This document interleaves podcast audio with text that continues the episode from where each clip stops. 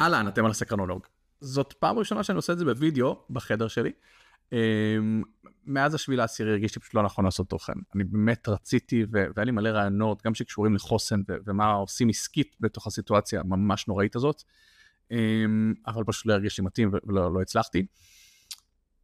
ברמה העסקית אני מאוד מאמין שאנחנו חייבים לשמר גם את הזירה הזאת. בזירות המלחמה בצפון ובדרום אין לי ספק שננצח. אנחנו צבא חזק, אנחנו עם חזק, זה בטוח יקרה.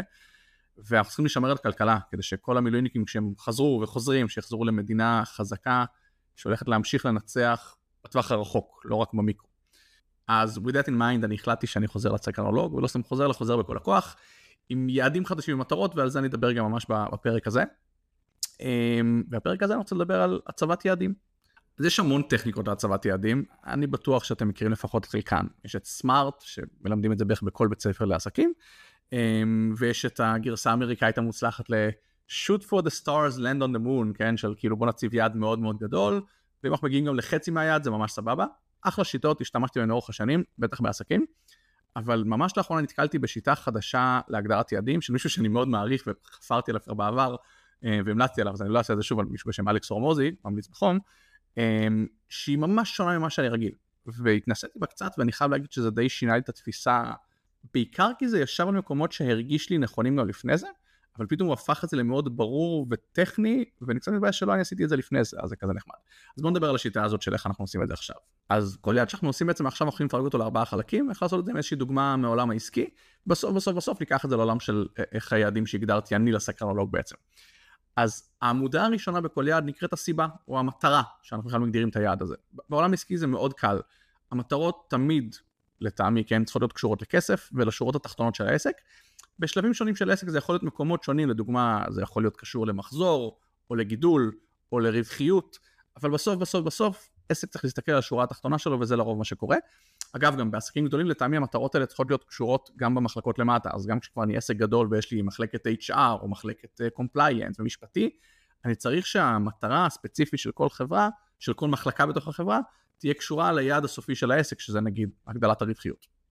אמ, מצוין, אז המטרה בעולם העסקי היא כזאת, זה מאוד ברור. אגב, נגיד בחברות תוכנה, כשאנחנו כבר יודעים שהרווחיות למחזור היא מאוד מאוד גבוהה, אז, אז נהוג להסתכל על, על יעד כמו ARR, או אם זה e-commerce, תסתכל על AOV, על כמה כסף פר הזמנה נכנס מלקוח, אבל זה פחות משנה כרגע. מה שחשוב פה זה שאני חושב שנכון לבחור אחת, שתיים, שלוש מטרות טוטל שמתחברות ל, ליעד העליון של החברה, אמ, ולא יותר מזה, כי קשה להתמקד במיליון KPIs ומיליון מדדים שצריכים להסתכל עליהם, מטרה היא רגע להגדיר את החשובים ביותר ועליהם בעצם לעבוד. אז אחרי שהגדרנו את העמודה הראשונה שהיא הסיבה או המטרה לאותו יעד שאנחנו כרגע בונים, אנחנו מגיעים לעמודה השנייה שהיא התזה.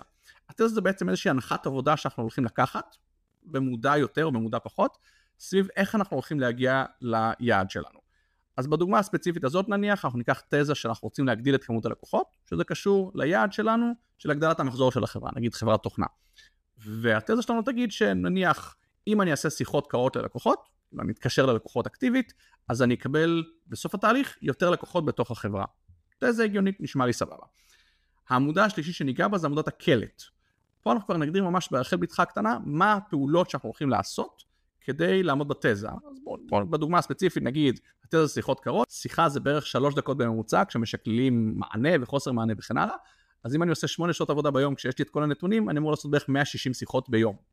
אוקיי, אז בתזה שלי אני מגדיר שיחות קרות שווה לקוחות, בקלט אני מגדיר 160 שיחות ביום, בפלט אני מגדיר כמה לקוחות אני מצפה שיצא לי מתוך אותו קלט. אז בואו נניח אמרנו 160 שיחות ביום, בואו נניח שאני רוצה להוציא שלושה לקוחות חדשים מתוך כל 160 שיחות. נשמע לי מספר סביר. את הדבר הזה אני רושם אותו בתוך ארבע עמודות, וזה מעכשיו היעד שלי. אוקיי, מה אני עושה עם הדבר הזה עכשיו? או, זה הסיפור הכי מגניב בתוך האירוע הזה. בהגדרת היעדים הזאת אני עושה את הבחינה בסוף התהליך.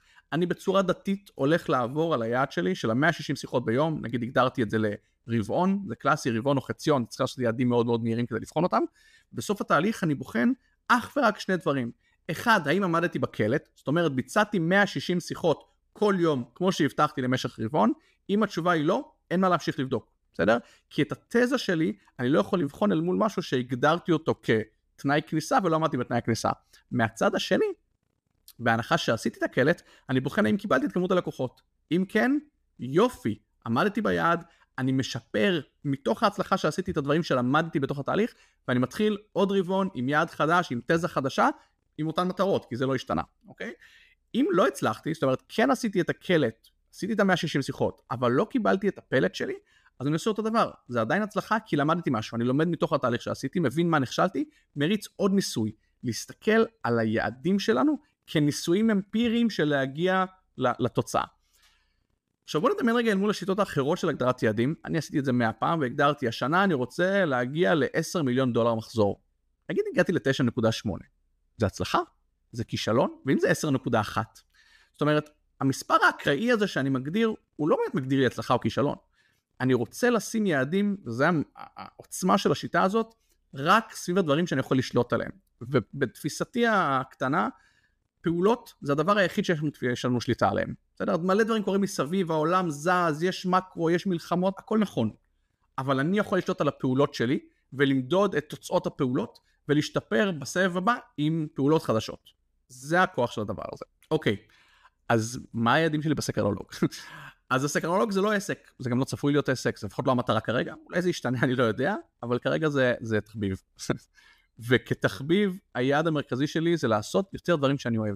בסדר? זה בכללי במטרה שלי בחיים בתקופה הזאת, אני רוצה לעשות יותר דברים שאני אוהב, וישבתי וניתחתי מה אני אוהב. אז אני מאוד אוהב לדבר ולהכיר אנשים חדשים, אני מאוד אוהב להשפיע לחיוב עד כמה שאני יכול, ואני מאוד אוהב עסקים. גם ברמה אינטלקטואלית זה מאוד מעניין אותי, וזה לא משנה אגב אם זה מסעדה, חברת שירותים או, או בית תוכנה או יצרן של מקררים, זה בכלל לא משנה, בסדר? עצם זה שזה עסק זה נורא מעניין אותי, והקרב המחשבתי הזה של איך לעשות אותו יותר טוב זה משהו שמאוד מאוד מעניין אותי. ואני רוצה בכל הנקודות האלה לעשות יותר. זה, זה העמודה הראשונה, זה מטרת היעדים שלי. הדבר השני זה התזה. אז התזה שלי היא שאם יהיה לי יותר מקשיבים, אני אוכל לעשות יותר מהדבר שאני אוהב. אמ, זאת אומרת, הקהל שלי יגדל, ולכן אני אוכל לעשות יותר מהדבר הזה שאני אוהב. והתזה תהיה של אם אני אעשה יותר פרקים, אז יהיו יותר מאזינים, וגם ככל שאני אעשה יותר פרקים, ככה אני אשתפר, ואז הפרקים יותר מעניינים, וזה מין תהליך אקספוננציאלי כזה שמזין את עצמו. בוא נדבר על האינפוט, עמודה שלישית, אז האינפוט הולך להיות, אני מתחייב ללפחות פרק בשבוע, זה, זה קשה אני יודע, לי לפחות זה קשה, קשה מאוד בתקופה, אה, אבל לפחות פרק בשבוע, ולפחות 52 פרקים. זאת אומרת, היעד שלי הוא או לשנה או לפחות, תלוי כמה שאני אצליח, והפלט שאני מצפה שזה יהיה בממוצע, בהתחלה פחות, אחרי זה יותר, 20 מאזינים, או בשפה של הצעירים followers, אה, לכל פרק כזה ממוצע. זאת אומרת, אני רוצה לסיים את התהליך הזה עם אלף הם אנשים חדשים שמכירים את הסקרנולוג. מאוד צנוע, לא מספר מטורף, אבל זה מה שאני רוצה, זה נראה לי מגניב, ועם זה אני רץ. אני מבטיח לעדכן אם זה ילך או לא, ואנחנו נעשה את הניתוח בסוף של input מול output, האם ביצעתי את ה input זה אתם תגידו, האם ה output באמת קרה, אם קרה יותר, אם קרה פחות, אנחנו ננסה את זה, ננתח את זה וננסה לשפר. זהו, ניפגש עוד כמה ימים, יש אגב מלא תוכן כבר שהוקלט, יש מלא רעיונות עם אנשים סופר מעניינים, אני אוציא את זה כזה לאט לאט, לפחות פעם בשבוע. אמ, וניפגש בקרוב. אני מיקי, אתם על הסקרנולוג, ביי.